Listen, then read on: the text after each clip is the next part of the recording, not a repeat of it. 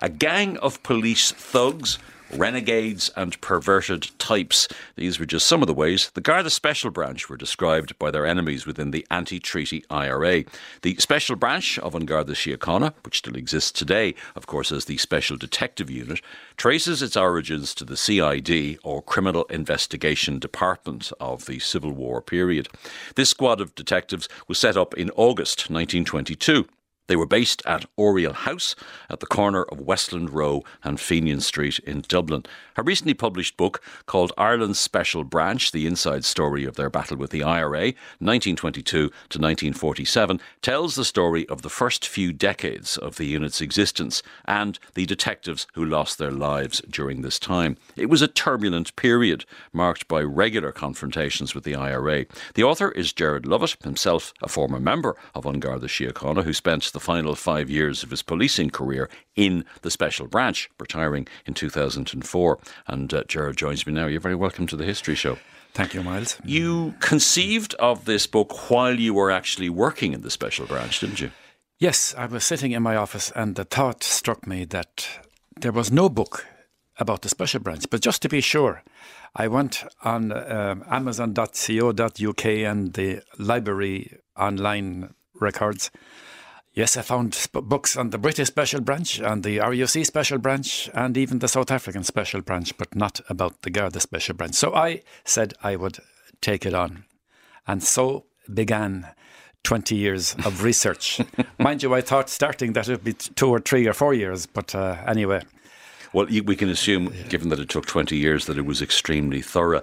Um, tell us about the origins of the of the special branch, because you can really, you can, I suppose, you can trace it back to Michael Collins, can't you? You can. You see, Michael Collins realised that once the Civil War was over, it would not be kosher to have the military on the streets to maintain order. So he knew that an armed section of the Garda Síochána was needed. And the, the Uniform the Síochána, it was decided that they were to be unarmed. You see, originally they were to be armed with .45 revolvers, but after the Garda mutiny, it was decided that the new force would look uncomfortably similar to the RIC. So the uniform force was to be unarmed, mm. but they also had to have an armed cadre of police, and they started in Oriel House, as you said. Now, Oriel House is a, a, a, quite a sinister name. It's sort of, if you know anything about the history of the period, it tends yes. to send a shiver up the up the spine. Why was it seen in such a sinister light? You see, the Oriel Housemen, I mean, they quickly had a fearsome reputation, but these were former guerrillas, part of the uh, the the Michael Collins execution squad, the, the Twelve Apostles, and also the Dublin Brigade of the IRA, and they were guerrillas, effectively, who now found themselves in an unfamiliar policing role. And they were ruthless. I mean, there's no. I, I decided from the word go that this was not going to be a whitewash. I was going to call it as it happened. And these men now, they had no time for their former colleagues who had opposed the treaty. I mean, something like 80% of the TDs returned in the June 22 elections were pro treaty. They weren't all coming and going, like the Farmers' mm. Party and the Labour Party, and they were also pro treaty. And they were very annoyed or angry with their farmer colleagues. And as you know, the bitterness of the Civil War was alive and well. And it was time added on. To, to use a sporting metaphor, it was a time added on in the Civil War, effectively. Now, as you say, you don't gloss over the, the thuggish elements of the yeah. of the special branch. I was curious when I started reading the book. Um, you know, does Gerard cover, for example, somebody like Charles Dalton? Uh, Charles yes. Dalton, who would have been a member of the intelligence unit during the War of Independence as a teenager, 17, 18 That's years right. of age. Uh, you do. I mean, you again, you don't gloss over his activity activities, and they were fairly horrendous at times. Yes, I mean, they were involved in numerous killings. Now, in some cases, as I said in the book, it's not clear whether it was the Oriel Housemen or the Free State Army were involved in them, but they were both involved in unauthorized killings. I mean, they were officially, I think, you always hear about 77 executions, the official executions. In fact, it was actually 81, 81 or 82 yeah, maybe. But the special branch, uh, the Oriel Housemen originally, and the intelligence section of the army were also carrying out a few extra ones on the side. About up to 100 possibly during that period. And mm. Dalton would have been responsible for, for some of those, as you no point, question, as yes. you point out in the book. Yes. And I suppose one of the most notorious incidents then was actually after the, the Civil War was effect, was effectively over, and that was uh, involving uh, Noel Lemass, Captain Noel yes. Lemass brother of future Taoiseach Sean Lemass. Correct, yeah. I mean, that is the most famous or infamous case of that period. I mean, he was kidnapped off the street in Exchequer Street, I think, on the 3rd of July 23. But he, his body wasn't found until three months later on the 12th of October 23 up in the Dublin Mountains. So that was after the dump arms after uh, all this declaration. business and with signs of torture on the body. I don't want to be too crass, but the te- his teeth were pulled out and his hair was missing. And now some people say it might have been animals. Now the animals might have pulled the hair out, but I doubt if they pulled any teeth out. You know. Uh, so I mean, and uh, the assumption was that he was a victim of uh, Oriel House or yes, well, Oriel House related activities. Oriel Housemen usually get the blame for it, yeah. but as I show in the book. They may not have been responsible because an, an army officer, Captain James Murray, actually boasted about doing it afterwards. Now, if that's right or wrong, I have no mm. evidence to say otherwise. Now, there were, however, there were victims within Oriel House itself as well. You go into detail about some of the detectives who were killed. Tell us about Matt Daly, for example. He was yeah, Oriel, Matt Oriel Daly. He was shot somewhere down around Queen Street on the evening of the 22nd of December 22. A particularly tragic case. He died in hospital a week later, just after Christmas, on the 29th. He died. Now, the sad story there is that he was actually engaged to be married to a lady called Alice Lynch. They were due to marry a week after his death. Now, some years later, she married somebody else, and I met her granddaughter, Orla Murphy, and she kindly gave me his photo, which I have mm. put in the book. But it was a particularly sad case. There were four of the Oriel housemen killed, three of them by the IRA, and, and Thomas Fitzgerald by regular cr- criminals. Because obviously, the Oriel House, one of the elements of Oriel House was the criminal investigation department. So they weren't just involved in policing political crime, they were supposed to also be involved in policing what we might call ordinary crime. Well, indeed, that, that is true. I mean, they, they, they took on armed robbery. I mean, armed robbery was rife mm. in Dublin in those days. In 1922 alone, believe it or not, there were 479 armed robberies. Now that's in Ireland or in Dublin. In Dublin alone. In Dublin alone. In Dublin alone. Oh yes. I mean that's over one a day. You know, yeah, I mean post absolutely. offices and shops and businesses and banks and so on. Like uh, like some of it, of course, obviously anti-treaty. Yeah. To now, get finance. You know, the, the, the, the, they, as you say, they were not known for their legal niceties, uh, and there was no Garda ombudsman to complain to. But citizens did actually take lawsuits, did they not, against the special branch? Later in the 20s, there were lawsuits taken against the special branch, and in some cases were awarded compensation. But I came across cases I mentioned in the book where a, a series of case of successful cases taken against the special branch, where the state paid the the expenses that were awarded, and they paid their legal expenses which to modern years sounds incredible. It's indemnification, basically. Exactly. I mean, they knew they were standing by their men. They knew they were rough and ready and not too bothered by legal niceties, as I said, but they were keeping the government in power. You see, there was a substantial minority of anti treaty people still around the country, you know. Uh, I want to talk to you about, you know, you mentioned that the, the, the notion of time added on, and um, Kevin O'Higgins was a victim of time added on. That's right. But, uh, I mean, tell me about the analogy that, that, that he makes about what the Civil War was all about. It was about eight young men. That's right. And what was going on outside. And wild men outside screaming through the keyholes. That's right. And he, he, he, quoted another expression of Cicero in the, in the Dáil Salus populi suprema lex. The safety of the people is the highest law. And the president, William T. Cosgrave, told the Dáil that he didn't care if they had to execute 10,000 people, that they would do whatever executions were necessary. So, this was the atmosphere that the police were operating in. And clearly, the government were turning a blind eye if the police decided to carry out a few extra un- un- unofficial executions because there was never a call for an inquiry or never a condemnation that I could find. Mm. And I did a lot of research into this period. 20 years of it. And the assassination then of Kevin O'Higgins in 1927, he was still Justice Minister, I think, when he was uh, assassinated. That's, That's right. the ex. That's the time added on. That's the extra time, as it were. The Civil right. War still alive and kicking.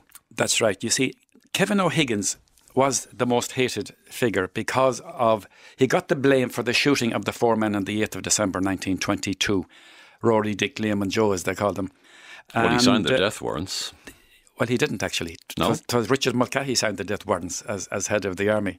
Uh, but he but he normally gets the blame for it Yes. for some reason. Well, and exactly. apparently he was the last to agree to it. Hmm. I mean, the others were all for it. And he was, you see, the fact that Rory O'Connor was his best man, no doubt, played heavily on his mind. But I found a source for this. It's quoted in the book that actually Richard Mulcahy, he was head of the army, so that he that he signed the death warrants. But it wouldn't have happened if O'Higgins hadn't hadn't approved of it. Oh, he agreed with it eventually, reluctantly, yes. So you see, he was shot by IRA men, although it wasn't an IRA killing as I It was complete opportunism. It was opportunism. The three boys were heading to Wexford in a stolen car, as you do, to go to a GAA match when they came across O'Higgins walking along on his own. And they even argued among themselves, that couldn't be O'Higgins. There's, no- there's nobody with him. And uh, they came back for a second look.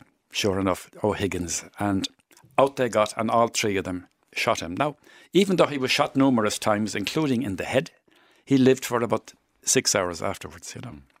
Incredible. Now, moving on then into into the 1930s, we're still in the Commonwealth period. In 1931, Superintendent John Curtin was fatally shot in, in Tipperary. Now, he is somebody who you would not necessarily have thought would have been actively pursuing the the IRA, but he was. Indeed, he was very active. Now, he wasn't a special branch man. He was a, a regular superintendent in charge of a district in Tipperary town. But he, his detectives, obviously, were, he was to send them out. And they prosecuted guys for illegal drilling and so on and so forth from time to time. But the IRA decided he would have to go because he was being too active for their liking. So on the 21st of March, he arrived home at his home, Friesfield House, outside Tipperary town. And the gates leading to his house, one of the gates was closed across, which was very unusual, which was deliberately done so he'd have to stop and get out to open the gate. And he was shot down by several gunmen there. And his wife heard the shooting and she comes running out. And in fact, she was pregnant with twins. She gave birth to twins two uh, a month later. So on the 18th of April, she gave birth to twins, but neither of them, sadly, neither of them survived. When De Valera then comes to power in 1932, what is his attitude towards the special branch and what does he decide to do? Well, De Valera was a bit, I think he was a bit suspicious of the special branch. And it came to light particularly in August 33. De Valera sacked O'Duffy and he sacked David Nelligan, who was head of the special branch. And O'Duffy was offered the leadership of the Blue Shirts. He didn't found the Blue Shirts, as hmm. you'll as you'll read at times, he, but he was offered the leadership of it, and he took it on. You see, he was a bit of a, a bit of a, a megalomaniac. I think he he actually said one time that he was the third most important man in Europe after Hitler and Mussolini, which is a sure sign of uh, a nascent megalomania. I Not much of a compliment to Oswald Mosley, but that's, another, that's beside the point. But however, he announced that he was going to bring 20,000 blue shirts on a march to Dublin to the Leinster lawn there, where there was a, a, a cenotaph to Kevin O'Higgins and Arthur Griffith. And uh, De Valera took fright. He thought that he was going to do a Mussolini on him, like, This is the March on Rome. like the March on Rome in 1922. So he didn't trust the- the original special branch, so he brought in, in time, there was 367 of them eventually, but he brought in anti-treaty, his own men, anti-treaty IRA men, as special branch men. And that must have caused tensions within the special branch. Of course it did, because the special branch were looking out the window apparently in Dublin Castle, and they saw these guys that they were chasing and arresting in over the previous few years. And the first lot that were brought in, they got the shortest training course ever known in the history of policing, a 10 minute lecture. They were handed a .45 revolver, 200 rounds of ammunition each, and they were dispatched down to the Dáil to protect it from the march of this 20,000 blue shirts. Mind you, there was never more than 8,000 blue shirts in the country, mm. but O'Duffy announced that he was bringing 20,000 of them. So basically, those special branchmen were here's a revolver, here's 200 rounds of ammunition, go protect the Dáil. Exactly. Now, the next lot got a bit more training. I think they got three days, you know. But, uh, but these guys, like, they had no proper police training. Some of them they didn't comply with the Garda regulations as regards age or height or so. Some of them were up to 40 years of age, and the maximum at the time, I think, was 26 or 7, something in that. To be region, enlisted. To be enlisted. Mm. And some of them had even served jail sentences previously. But that did not matter. What did matter they were loyal to De Valera and they knew how to use a gun. And they would have also been loyal to Ned Broy, who became Garda Commissioner after O'Duffy. And is this the, these are the are these the Broy Harriers, the famous Broy Correct. Harriers? You see, there was a, a, a pack of hounds known as the Bray Harriers, I believe. And of course, the nickname stuck very quickly. Bray, Bray Bry, mm. Bry Harriers, you see. So when the name stuck. To the present day, even special branchmen are called Harriers by their opponents from time to time. When it comes then to later on, to 1939 plus, to the, the, the emergency, the outbreak of World War II in, in Europe, and uh, our great euphemism, the emergency, yes. the IRA comes back into its own again. It sees an opportunity yes. to undermine the state. And obviously, of course, England's difficulty is Ireland's opportunity, etc. Of course, you took the words out of my mouth. That's correct, yes. They so what happens then? They saw this as an opportunity. You see, De Valera had tried to woo the IRA away from the gun and t- uh, towards the political route, but they weren't biting. So he began a clampdown on the IRA. So once the war started, the special branch was beefed up. There were new men put in charge. And you see, the IRA announced that they were now the lawful government of Ireland uh, Tom Maguire, a veteran IRA man, the last surviving member of the Second Dáil in 1922, I believe, handed over authority to the Army Council of the IRA. Ergo, in their own minds, the Army Council were now the lawful government of Ireland with the right to make war. But De Valera he was even more ruthless than Cosgrave, I, I venture to suggest. Except in one incident, and, and we'll, we'll, we'll, talk about that. But um, uh, the famous German spy, Hermann Goertz, wasn't particularly impressed with the efficiency of the IRA. Indeed. He told them, You know how to die for Ireland, but how to fight for her, you haven't got the slightest idea, he said. And he said to somebody else, that the IRA were the most incompetent lot I have ever met. so he wasn't overly impressed with them. But they were still a nuisance. There's no doubt about it in the in the early 1940s, and uh, this is where De Valera. I think proves himself to be just a tad more sentimental than, than, than, Kevin O'Higgins because in 1940, a special branch detective in Cork, a man called John Roche, Correct. is shot by Thomas Og McCurtain, the son of Thomas McCurtain, who was uh, uh, murdered in the War of Independence. Uh, he probably should have been executed. He was sentenced to death, but Dev decides no. Yes.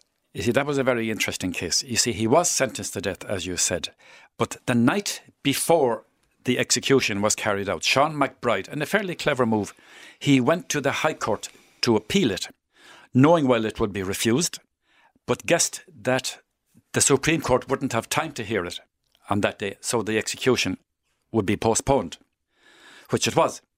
So he went to Mountjoy to convey the good news to McCurtain, only to be berated by McCurtain for doing that. He had said goodbye to his family, he had made his peace with God, and now he said, I'll have to go through the whole lot again in two weeks' time. However, in two weeks' time, the Supreme Court rejected his appeal, but meanwhile, there was imp- intense pressure on De Valera to reprieve him. You see, a lot of De Valera's men were colleagues of Thomas McCurtain Sr., who fought, and as in addition, Uh, an appeal from Cardinal McCrory, I'd say, played heavily on him. Because That's the Cardinal Archbishop of Armagh. Correct. And McCrory and himself, both De Valera and McCrory, were lecturers in Maynooth College in 1912 or thereabouts and knew each other quite well. So De Valera yielded to the pleas and commuted the sentence. But he didn't do it in a number of other cases, did he? He regretted that afterwards, and he didn't do it again. Every murder of a policeman where somebody was convicted thereafter was ex- executed.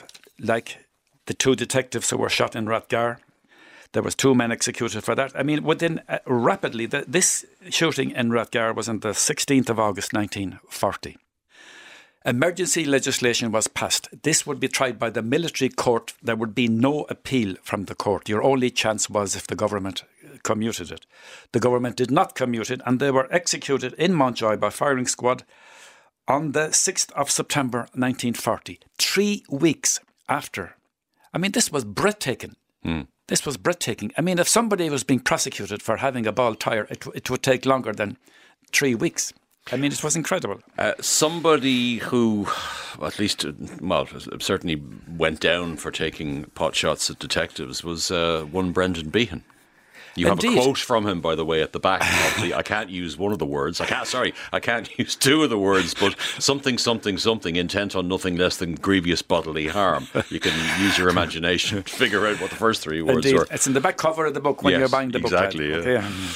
But uh, Behan fired the detectives outside Glasnevin Cemetery, 5th of April 1942. Now, he got 14 years imprisonment for that. But he was released four years later even though he got 14 years, there was an amnesty after the war. A lot of them were, were released. But his account of what happened is a bit somewhat colourful. Afterwards, the detectives had a hard time trying to find him. And uh, they found him eventually in a house in Blessington Street. But I mean, Behan gives a very funny account of, of how it happened, how the door burst open as if the devil himself was behind it. And these guys came in, he had some names for them too. But um, but apparently, that was all lies because they discovered what really happened. He was walking along the street, detectives spotted who he was, and they grabbed him, and there was no struggle or there, there was well, nothing I mean, like that. writing fiction was his strong point, so I suppose Indeed, you could let, him, let him away with it. When you joined the special branch yourself in the year 2000, I mean, it had had, uh, never mind the, the, the, 20s and 30s and into the 40s, it had a reputation for ruthlessness acquired in the 70s and 80s. You joined in the year 2000. Was there much of a sense when you joined of the history of this branch of An Garda Síochána? Well, I was a young recruit in 1971 and 2 and I used to be over in the district court, and I used to see these special branch, tough looking guys coming in with prisoners. And every one of them, without fail, when asked a question by the judge, said, I don't recognise the court. And I was ast- astonished at this. So I, I took an interest in that part of policing because every one of them said the same thing. They all spoke with northern accents, even if they were from Dublin. It, it, seemed to come out in a northern accent. Later, the law was changed and they were brought direct to the Special Criminal Court after, I suppose, from 1974 or 5 onwards. But I knew a lot of guys who were involved. You see, I, I was told, oh, yeah, I, you weren't here when it was tough to be here. You know, th- there was peace, the, the Good Friday Agreement had yeah, been I mean, signed. you joined two years after it. the Good Friday Agreement. So it was yeah. after that. But uh, I was uh, most impressed. It was a very interesting section of the Garda Síochána. I'd recommend any young guard out there to think about it. It's totally different. I've spent most of my life in uniform, but it was totally different. And dealing with people involved in subversion can be a very interesting experience. I mean, some years earlier, before I was in the special branch, I met a, a farmer. Well, he claimed to be a farmer, IRA man. He was arrested, who was brought to me into the station when I was the sergeant in charge of the station. And I had a big chat with him. I spoke to him for about half an hour, and he told me all about stuff he was involved with, including that he was trained in Libya and how he they crawled along, they were crawling along the ground carrying rifles, and the instructor was firing live ammunition over their heads, you know, keep their heads Hopefully down. over their heads. Well, it was, I think, anyway. But uh, I said to him as a kind of a joke, I said, I'd say you had to change your underpants after that. so he, he looked at me and he said, I had to change my underpants several times during that week, he says. But uh, it was a very interesting experience, I must say. Absolutely. Um, and as we said, now called the Special Detective Unit. Well, this book is about the Special Branch. It's called Ireland's Special Branch The Inside Story of Their Battle with the IRA 1922 to 1947. Published by Eastwood Books. The author is my guest, Gerard Lovett. Gerard, many thanks for joining us on the History Show. Thank you, Myles. That's all we've time for on this evening's programme. Details of all our items, as well as podcasts, are available on our website, rte.ie forward slash history show. My thanks tonight to Mark Dwyer and Mark McGrath on sound and our researcher Ian Kennelly. The History Show is a Pegasus production for RTE. For now, from me, Myles Dungan, and producer Lorcan Clancy, goodbye and thanks for listening.